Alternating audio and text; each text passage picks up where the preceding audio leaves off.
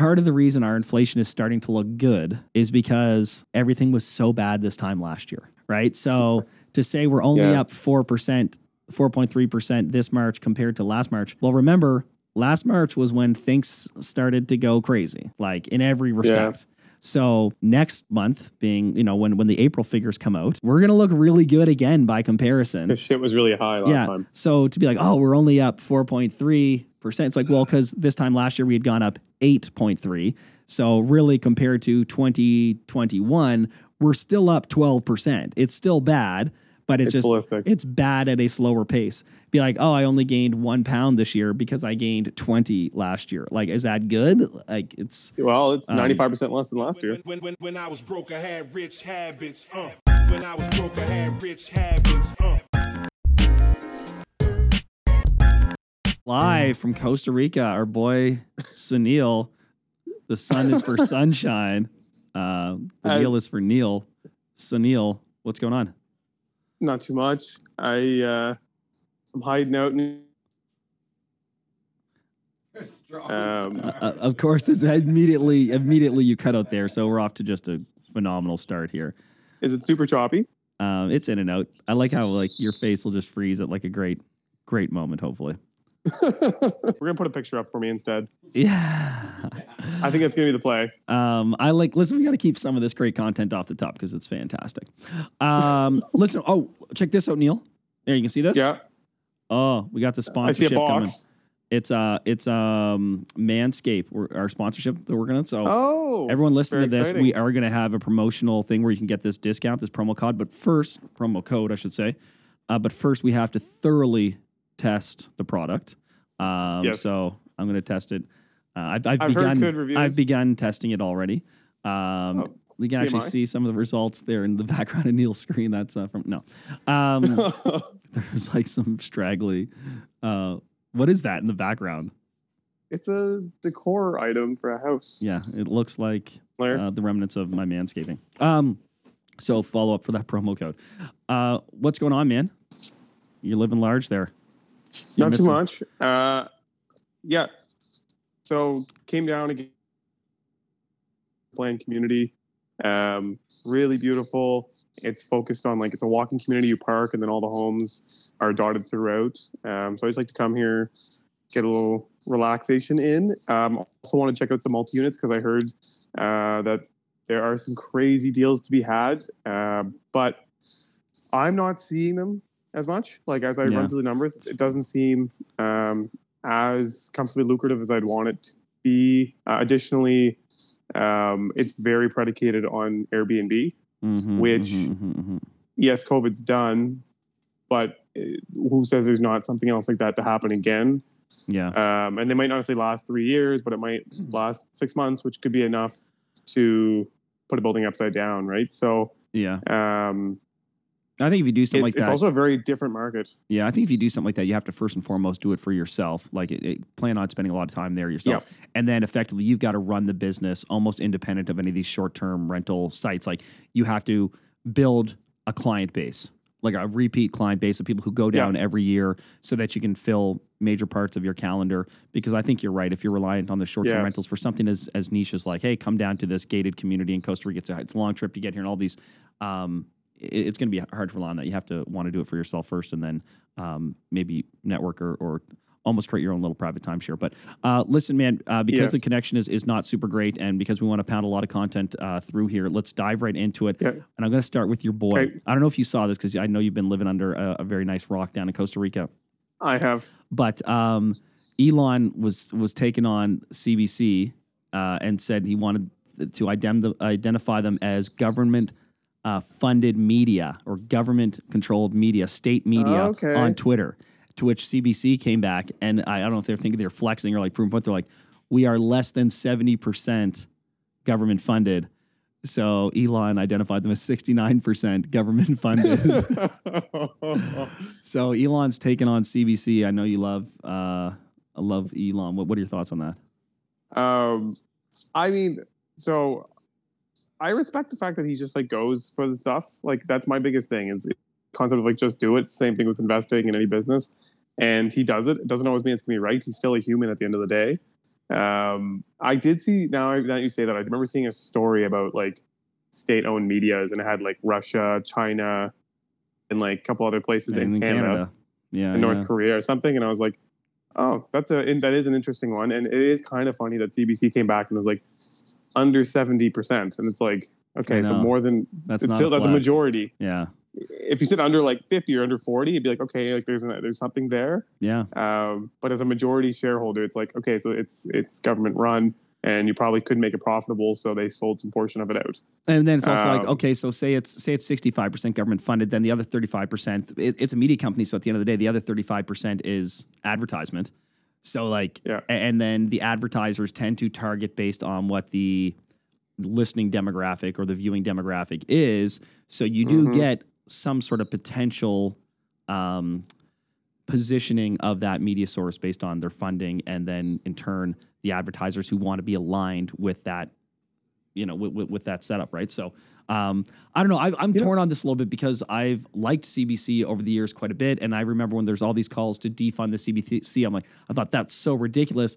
But then the more you think about it, like, yeah, I mean, it's this great idea to have this um, public, unbiased, arm's length news source that unites a very large country that for a long time was very sparsely populated, and you couldn't get mm-hmm. this um, source that was almost, almost universal. But I think we've maybe outgrown that idea. Like, I feel like if we can support three, how many different sports channels do we have? Well, I guess we have Sportsnet and, and T S N. Like, if we can support two Sportsnets and like a bunch of other random, like, couldn't we support a national news? And I know other companies like C T V, they're producing national news at this point. And um, yeah, so I wonder. It's also kind of, I think it's kind of, I bet you if you looked at the stats of like what uh, some of the YouTube YouTubers and podcasts get for viewership on some of their episodes, if not a lot of their episodes, it probably outpaces a lot of what C B C has. So there's almost that part that maybe it doesn't have as much influence as we think.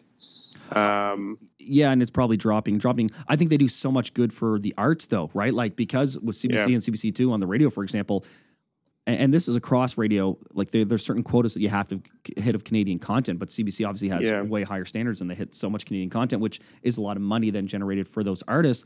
But even that, it's like, well, if you look at people who are involved in the arts, they tend to skew certain directions when it comes to their political, you know, positions. Yeah. And so um, it it does tend to have a left-leaning narrative. I, I mean, I, I feel like I'm yeah. tiptoeing around it, but like C B C tends yeah. to lean that way. Um, yeah. And it gets perpetuated because then their audience becomes that. So then, um, you know, they, they target content towards their audience, and then they support people in the arts, and the arts often do lean a little bit more left. And um, then even journalism in, in general tends to be a little bit left-leaning, as it comes from art institutions and university. We've talked about university before and all this stuff. Anyway, it's interesting, but your boy Elon called them out, and it's all been pretty funny. I wonder, it'd be cool that, like, to tie it back to us, would be look up how many, uh, like, real estate-based um, news articles and interviews and that brand was. Like, was it opposing development? Was it opposing landlords? And some that also like explained how, like, versus like landlord costs that they're facing, or the permitting issues that are taking place, yeah, or like some of the public housing challenges that are going on. Uh, it'd be interesting to see how that impacts for uh, just for our own yeah uh, totally. knowledge. I think it would be great. That's if they I had, might try and dig into. Yeah, I, I think it'd be great if they had some sort of ombudsman or something that was arm's length that said, you know, this is how the content of your media could could be categorized. I think that'd be really interesting. Mm-hmm. And, and and if if we are going to have this, and if it is going to be taxpayer funded, I think that sort of transparency would be necessary. I find they've done a much better job of showing both sides of of the real estate conversation recently than they had maybe in the past. Um, yeah. You know, and, and whether or not that's just realizing like, oh, we are under a bit of a microscope now. We need to be mindful of that. But um, I think some accountability there and, and some tracking of it would be would be super interesting. I mean, it's a very utopian idea. Like, if done correctly, a completely unbiased, representative, um, spin-free news source that just stated the facts would be phenomenal. But we know that, like, that's not very marketable. Um, so they've got to preach to their audience. I mean, at that's some the point. idea of like Twitter and YouTube and these things, but it's, again, everything, there's going to be some sort of bias with people that own it. And like, I was watching an interview regarding Twitter for, with Elon, and I think they mentioned that like he banned some people, and it's like, well, is that free speech again? Because now know, you're banning people that you personally you personally don't yeah. like. Yeah. Um, but anyways, I'm, if anyone out there uh, has the knowledge or knows someone that does for data scrubbing, so that you can go through and pull all the articles, we could put together a little chart to show. Um, I'd be super interested, just in general, to be able to do that. Yeah. Um, because it's it's very tough to obviously scan through and see everything when these websites now have gotten so large and there's articles for probably forty years online. Yeah. Um, but I would I would love to dig into that and, and just see uh, what the overall sentiment has been. Because at the end of the day, fear sells. Like it, it, it always does. Well, also, like I know because I looked into the possibility of even getting our podcast, um, you know, maybe picked up on, on, on, on yep. C B C podcast or something like that, and. Um, they're so focused on representation of a bunch of different things that really yeah. like financial and real estate and economics, no interest in it whatsoever. Um, yeah. Other things, you know, maybe more geared towards, you know, mental health and, um, you know, traditionally less represented groups, bigger yeah. business, right? Like, like big, bigger, um, bigger yeah. focus on that. And, and some of that is also what's already out there and what isn't out there as much, right? Like, so these are all well-intentioned mandates or quotas or whatever, um, but uh, yeah, it, it's it's it's interesting. interesting. Yeah. Elon's Elon's stirring, he's yeah, stirring, yeah, he's stirring that pot. Other crazy news, and this is really important stuff, and, and we touched on a little bit on social media already, just to get it out there. Um, everyone expected the Bank of Canada to keep rates steady. The overnight rate stayed at at yes. four fifty. Uh, that was kind of the worst kept secret going. Like they signaled that they were going to do that. The market was expecting them to do that. They said overtly that. Oh, is that a bird? A little bird tweeting in the background. Did you hear that? Yeah, heard a little bird. Yeah. Nice. Yeah, the window's open in front of me. Um, I'll let you know when like a pigeon smokes the side of the building. That's what we got here. Or a seagull. Um, yeah, so everyone knew that those overnight rates were going to stay. Um, and I sort of wondered if they had a little inclination as where the StatCan um, inflation numbers were going to be, because that followed shortly thereafter. And inflation is down to four point three percent. Again, I don't know if you, you, you followed that, but that's Saw a little significant. Bit yeah. yeah. Uh, yeah. Down from five point two percent previous month. So inflation coming in at four point three for March is pretty damn good. Uh, Bank of Canada has been very transparent about targeting a three percent inflation rate. And, and really what countries look for is inflation between one percent to three percent. That's considered sort of sustainable. Um, yeah. And I thought they would never get to three percent by the end of the year. But damn, man, like we're here. That's only three months in because it's, it's lags by month. So we're yeah. three months in, they're down to, to, to four point three percent. Um, and it's always interesting because now we have a state where like the inflation is less than the overnight bank rate. Yeah. It's sort of a tipping point, right? I, I would think so. Yeah. It's also like there's that, there's downwards momentum now because they've sucked a bit, so much money out of the economy. And so even at this point, has it gone too far? We can't tell. Cause like we've always talked about, there's a ninety day lag. Mm-hmm. And so it's like, more, if really. we stay at the, if we stay at the current pace, like we lost a percent in the last, quarter yeah. or last thirty days? Uh, well, effectively last thirty days because that the it was five point so two in, in February. Now it's four point three in March. In a month and a half, technically we'd be at target. Mm-hmm. Yeah, we're lagging ninety days, so we could easily shoot past the target. Um, right, right. So it's like, well, here's where I, why, and how do they balance that? But here's where why we're not going to shoot past the target is um, oil is back up again so far this month, and it was down in March. Yeah, uh, and food yeah. prices are still going running amok. They're still up like nine percent. Uh, and that's pretty yeah. big. And the last one, and this is the ironic thing that I, I touched on really briefly in that short clip, but it, it warrants further mentioning. Part of the main component of these numbers, like the, the consumer price bundle and, and the, the, the core inflation components, are housing expenses. And that yeah. includes the mortgage payment. And so these higher rates have driven up mortgage payments, which in turn have raised average cost for individuals, which is being reflected in higher inflation. So ironically, these same interest rates that push down the economy over here mm-hmm. uh, and bring down inflation, um, there's also this element of it being pushed up because of the in cost, increased cost of, of you know, running your household or, or living in your house. And again, I think I've talked about it a bunch of times, but I think it's it's on a macro scale that's more applicable now, like what's going on in the global system versus what's happening in Canada. Um And I think it's more, again, a prop on the currency at this point than trying to save it. Because it's like the housing market started to come back, it seems like, with a vengeance. Um, and it seems like they could potentially start to reduce rates slowly. But I think yeah. there's even there's probably a bit of fear there because like we don't want it to run off any further than it has. Oh, totally. Um, yeah, yeah. And then also, like, again, we need to try and keep the currency afloat. Yeah, and I, I think they've sort of said, listen, we're not going to increase the overnight rate. Uh, we said we were, weren't going to, and, and we didn't, and we're not going to anytime in the future. There's there's not an immediate plan for it.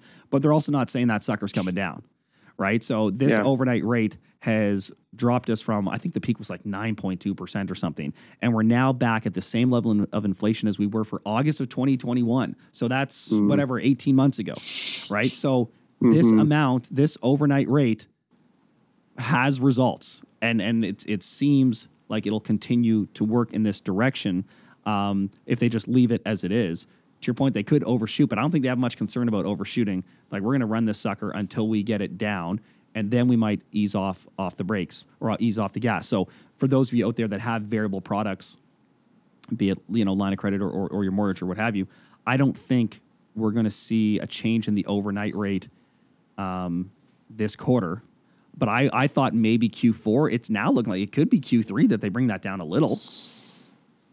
Yeah. Right? Could be. Yeah. It feels like it after holding steady twice. And like you said, numbers are reined in.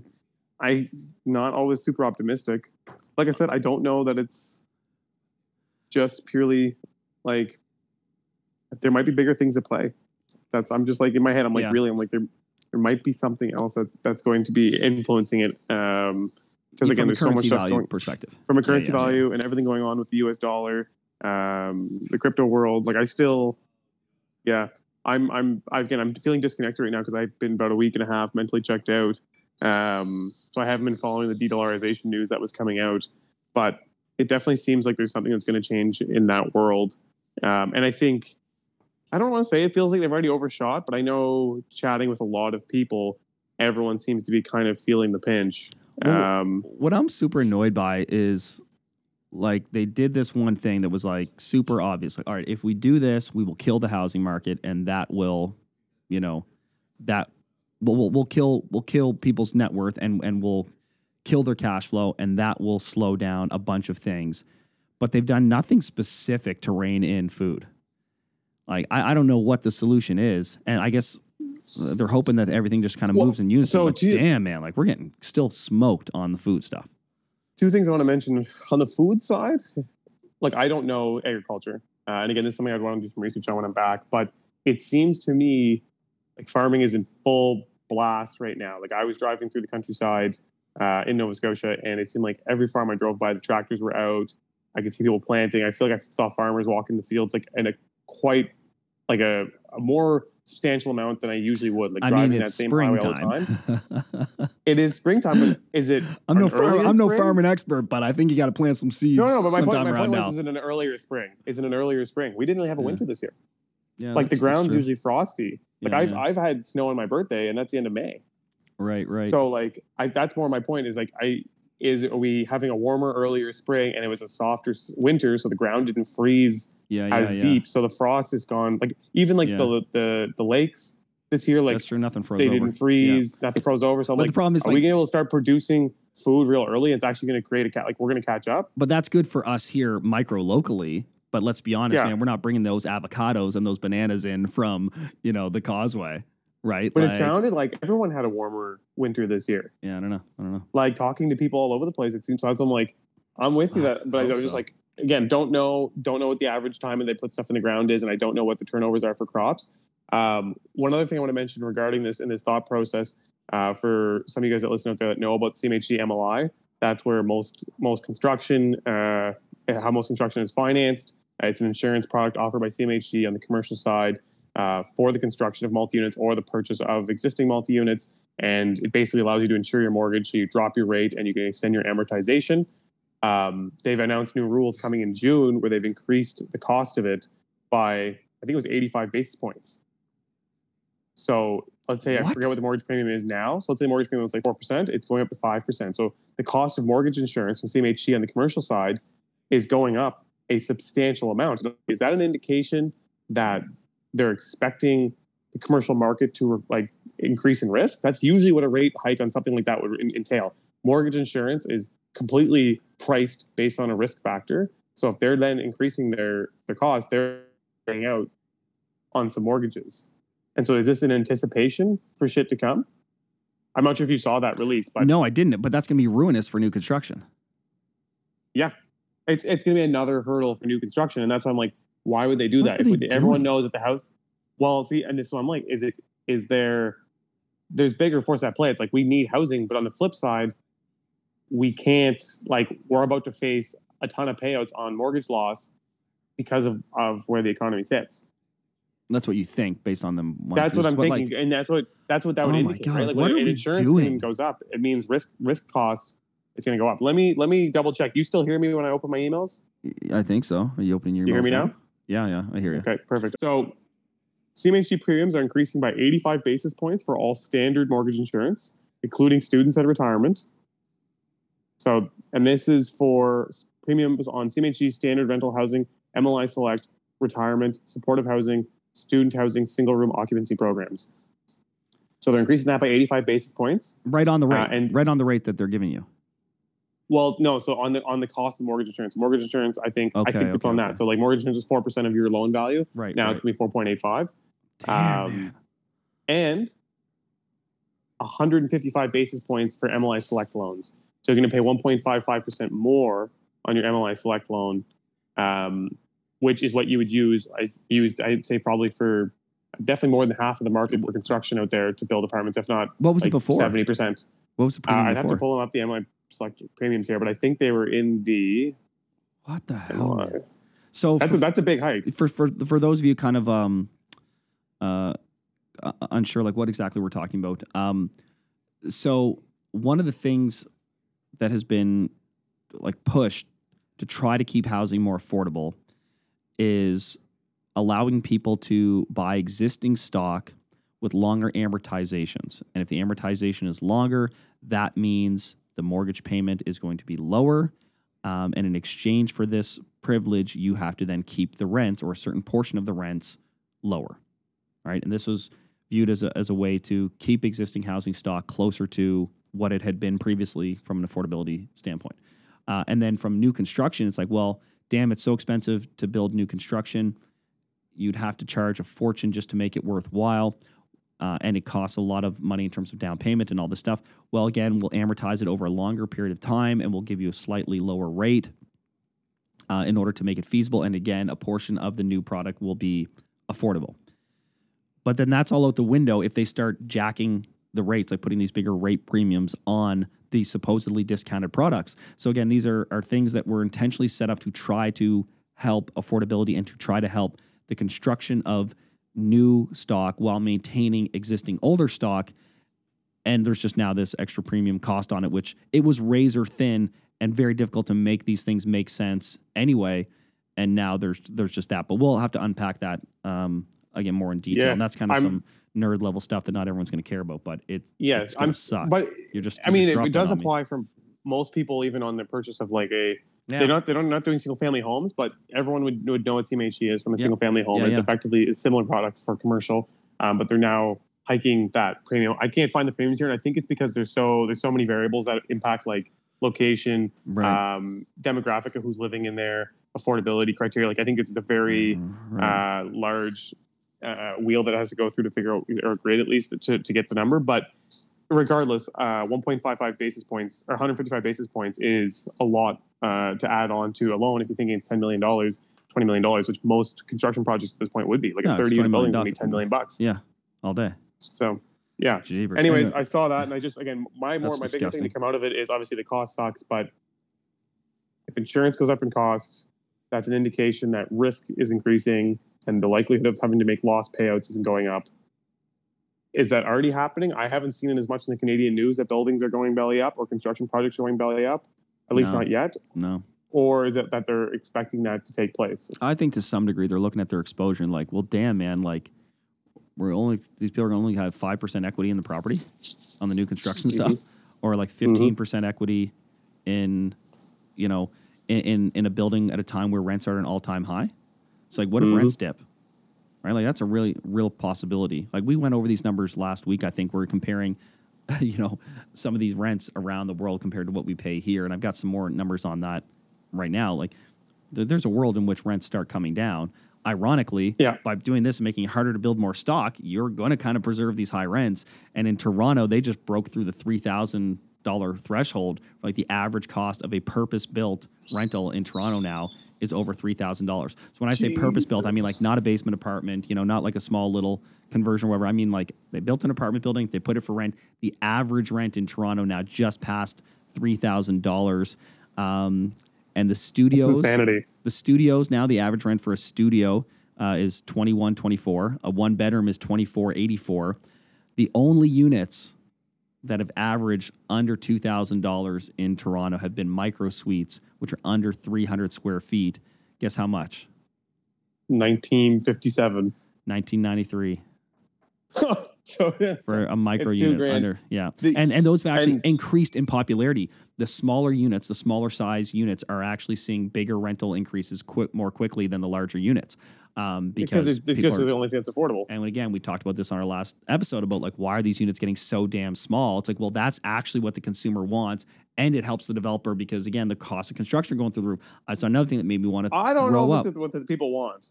You think oh, sorry, want? sorry, it's not what's want. It, it's They're given what two they options, need. like what, what they need. It's, yeah, it's it's kind of like the option, the closest an option that could to be palatable. Uh, I saw another um, post where it said, you know, we treat housing construction the same way we treat s- smoking. Like the government d- doesn't really want people to smoke, but they're like, all right, what we're going to do is if people choose to smoke, we're going to tax the shit out of it. So one, mm-hmm. at least as they're smoking, we make a lot of money. And two, because, you know, they put a drain on the healthcare system, we're supposedly recovering some of that. And maybe if we tax it enough, what'll happen? It'll discourage people from smoking so much. You know, pack of darts costs so much. So we're maybe just going to discourage people from living? Darts. Well, twenty-five percent of the cost of a new construction building goes towards taxes. Maybe more. Yeah. Right? Yeah. So that's the sort of thing you do if you don't want people to do the thing they're trying to do. If you want to discourage someone from doing something, tax them twenty-five percent, right? Yeah. So like, That's- why are you saying something like, all right, we want everyone to do this. We definitely want you to do it. We need it. Please do it. By the way, however much it costs you, we're going to need an extra twenty-five percent on top of that. And that's the, that's from your fees. That's from your actual, you know, here we have H S T, but your actual tax to do these sort of things. Um, you know, upwards of twenty-five percent of the cost of construction.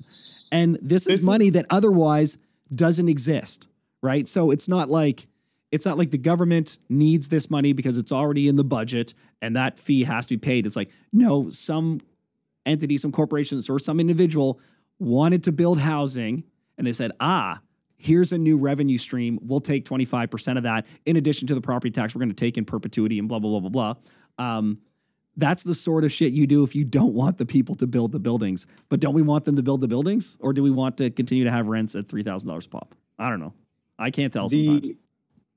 Something that would be interesting to do, uh, what, I mean, a lot of products do, but like I know airfare, like you pay your three hundred fifty bucks and you get your receipts. It shows like of that three hundred fifty dollars, base fare was one hundred fifty dollars.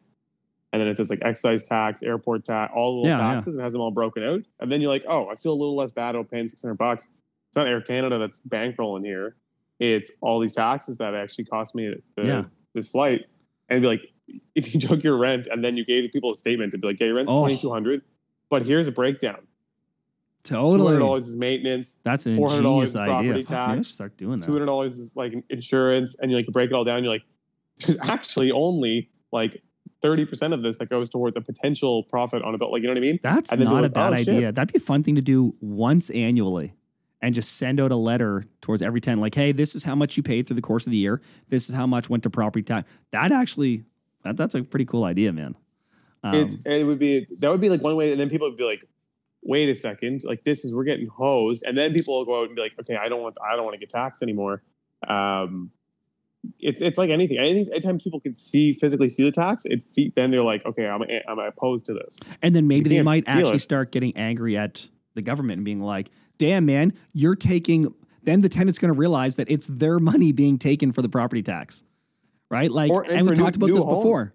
We talked about this before. Like everyone, it's everyone's responsibility to pay tax in order to have everything that we have here. And the main way they mm-hmm. collect that is through property tax. right? At the municipal mm-hmm. level, you pay mm-hmm. through property tax. And if you are a renter instead of a property owner, you still pay your fair share through the property tax, which, by the way, is kind of friggin' fair because you mm-hmm. use the roads. Well, roads are provincial, but whatever. Like, you use all yeah. the amenities.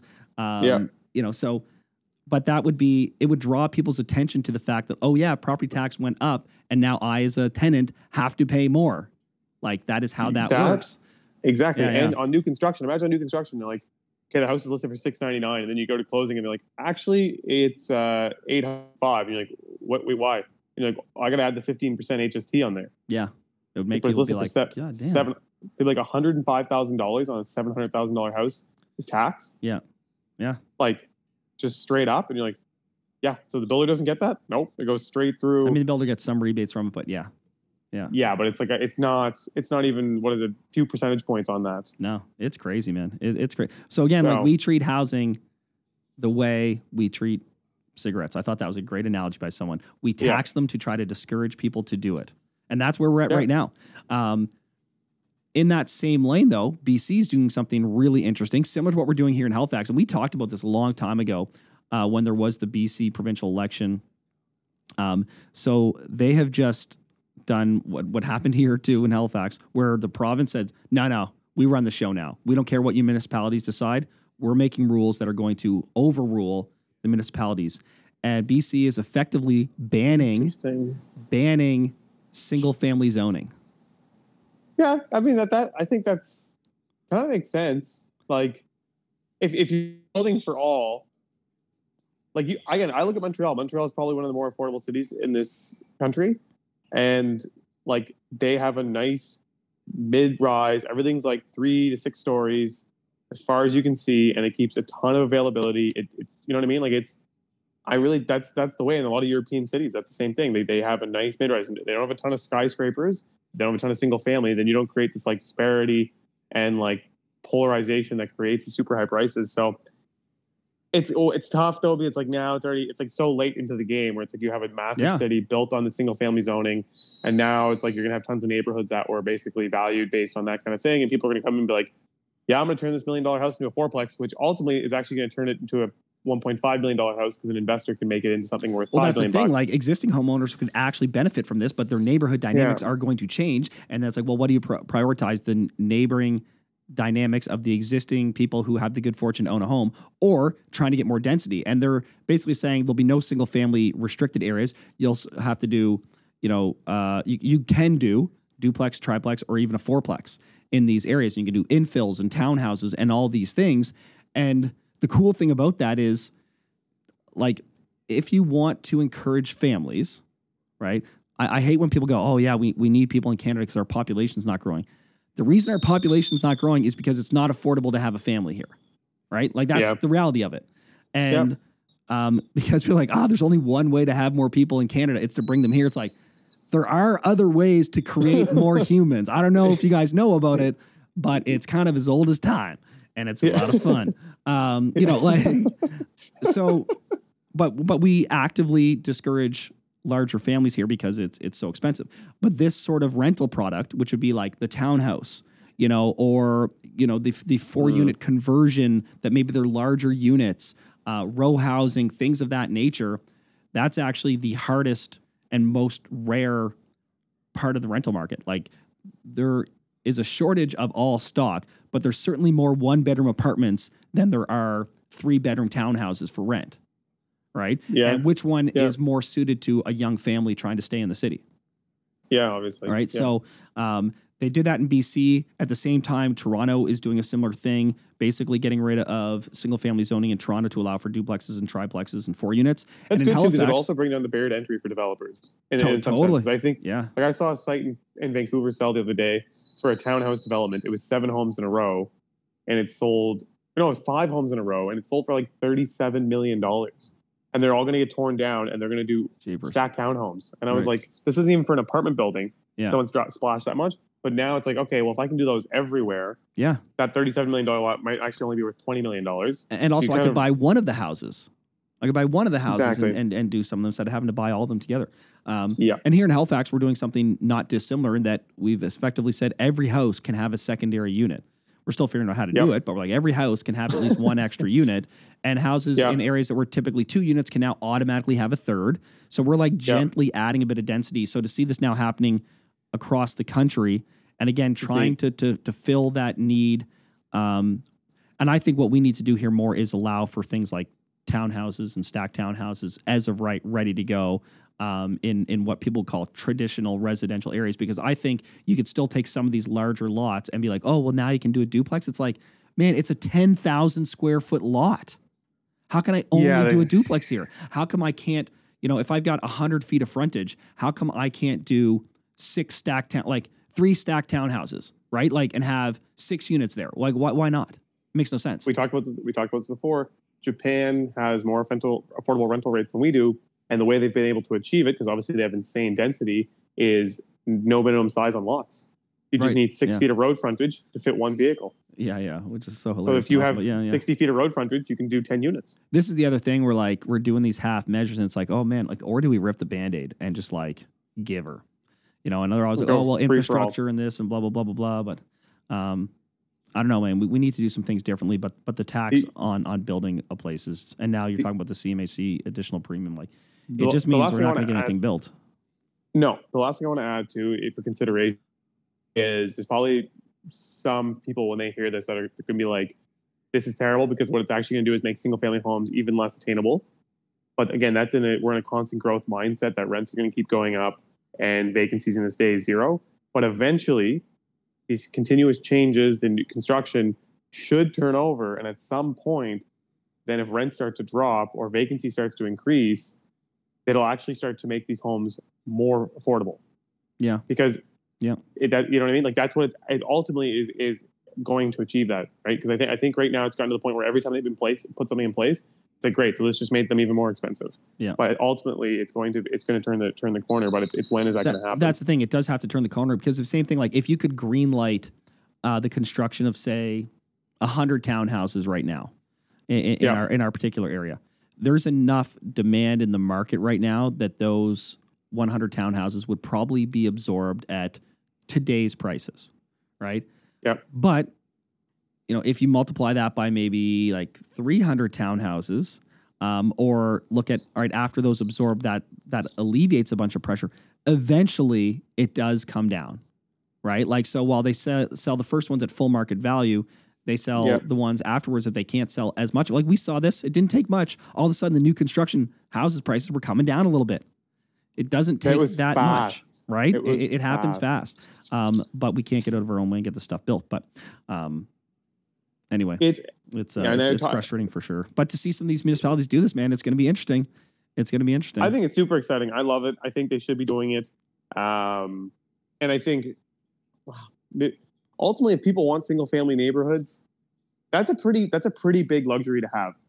Honestly, you go to any country in the world, it's a pretty large luxury to have to be able to say that you just get to have some big single-family space. Like, yeah. and it's it's and for the people who like, well, that's a right. That's not very um, uh, common. I don't even know what the word is. Yeah, it's not very effectively. Like, you're just not thinking for anybody else.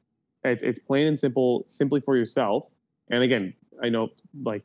There's lots of things that we all do that are just for ourselves, but being like, I need to have a ten thousand square foot plot. I need to have a big house with all these things.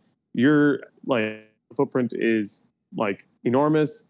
You are not doing something that's sustainable at all for everybody else, whether it be sustainable in the sense of like environmentally, or even just like for people that genuinely live as we're seeing. Um, or, so I think, I think that mindset kind of needs a change, but. Or move somewhere that's less densely populated. You know what I mean? Like um, go elsewhere. Right? Like yeah. if there are, there are pros and cons of living in a city, there are pros and cons. Yeah. Of it, right. one hundred percent.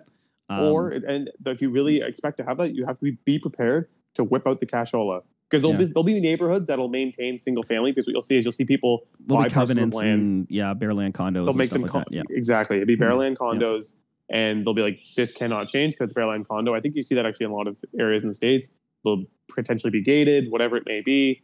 Um, and it'll keep them single family. And so it'll protect everything for you, but it'll be ungodly expensive. Yeah. Yeah.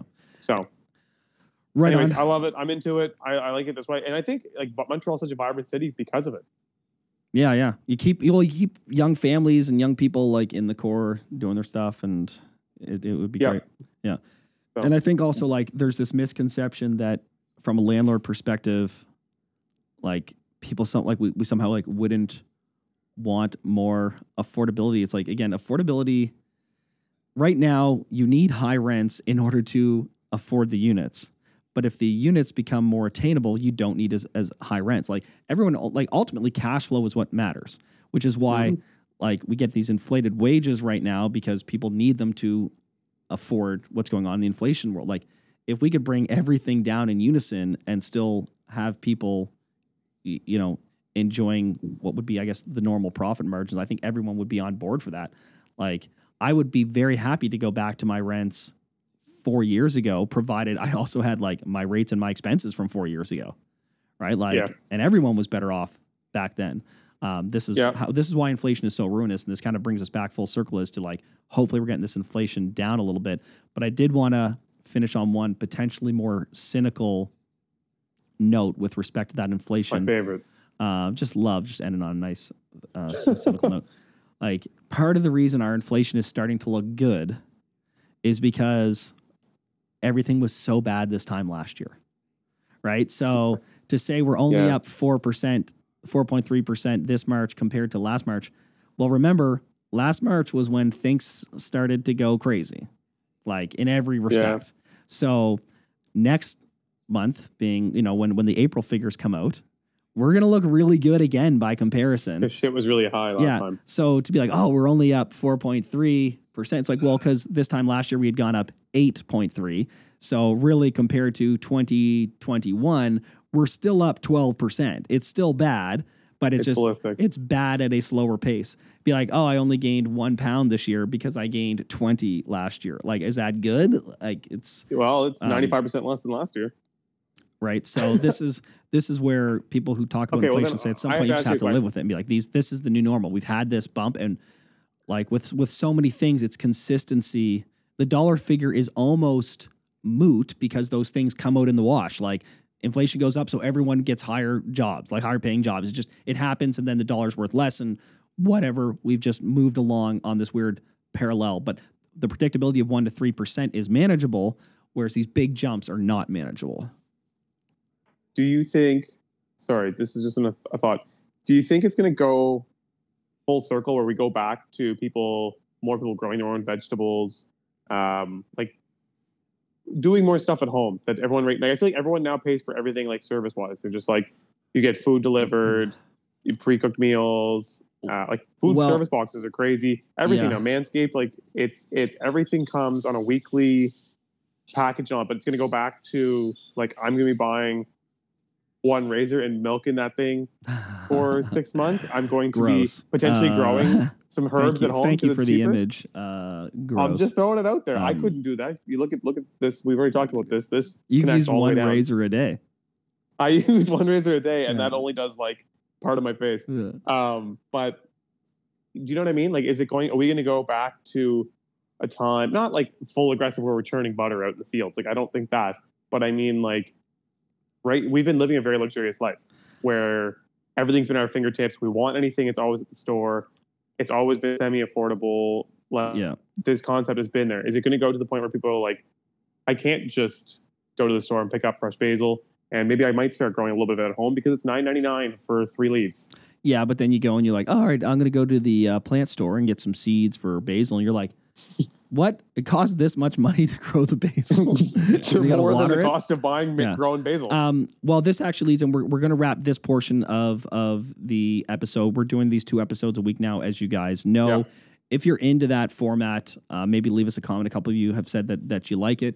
Uh, we appreciate the en- engagement um, in the comments from our, our last week's episode and all that stuff. So we're going to keep it coming. Um, but in the second half of this Um, episode that comes out on Wednesday, we're going to talk about the declining quality of life ranking of Canada. Uh, I think we dipped, mm. uh, I've got the numbers here somewhere. I think we were sixth in the world in nineteen eighty-one, and now we're down all the way to thirteenth. And part of the reason is about That's our huge. inability to be competitive with our own domestic production. We're going to talk about that in the second half of this.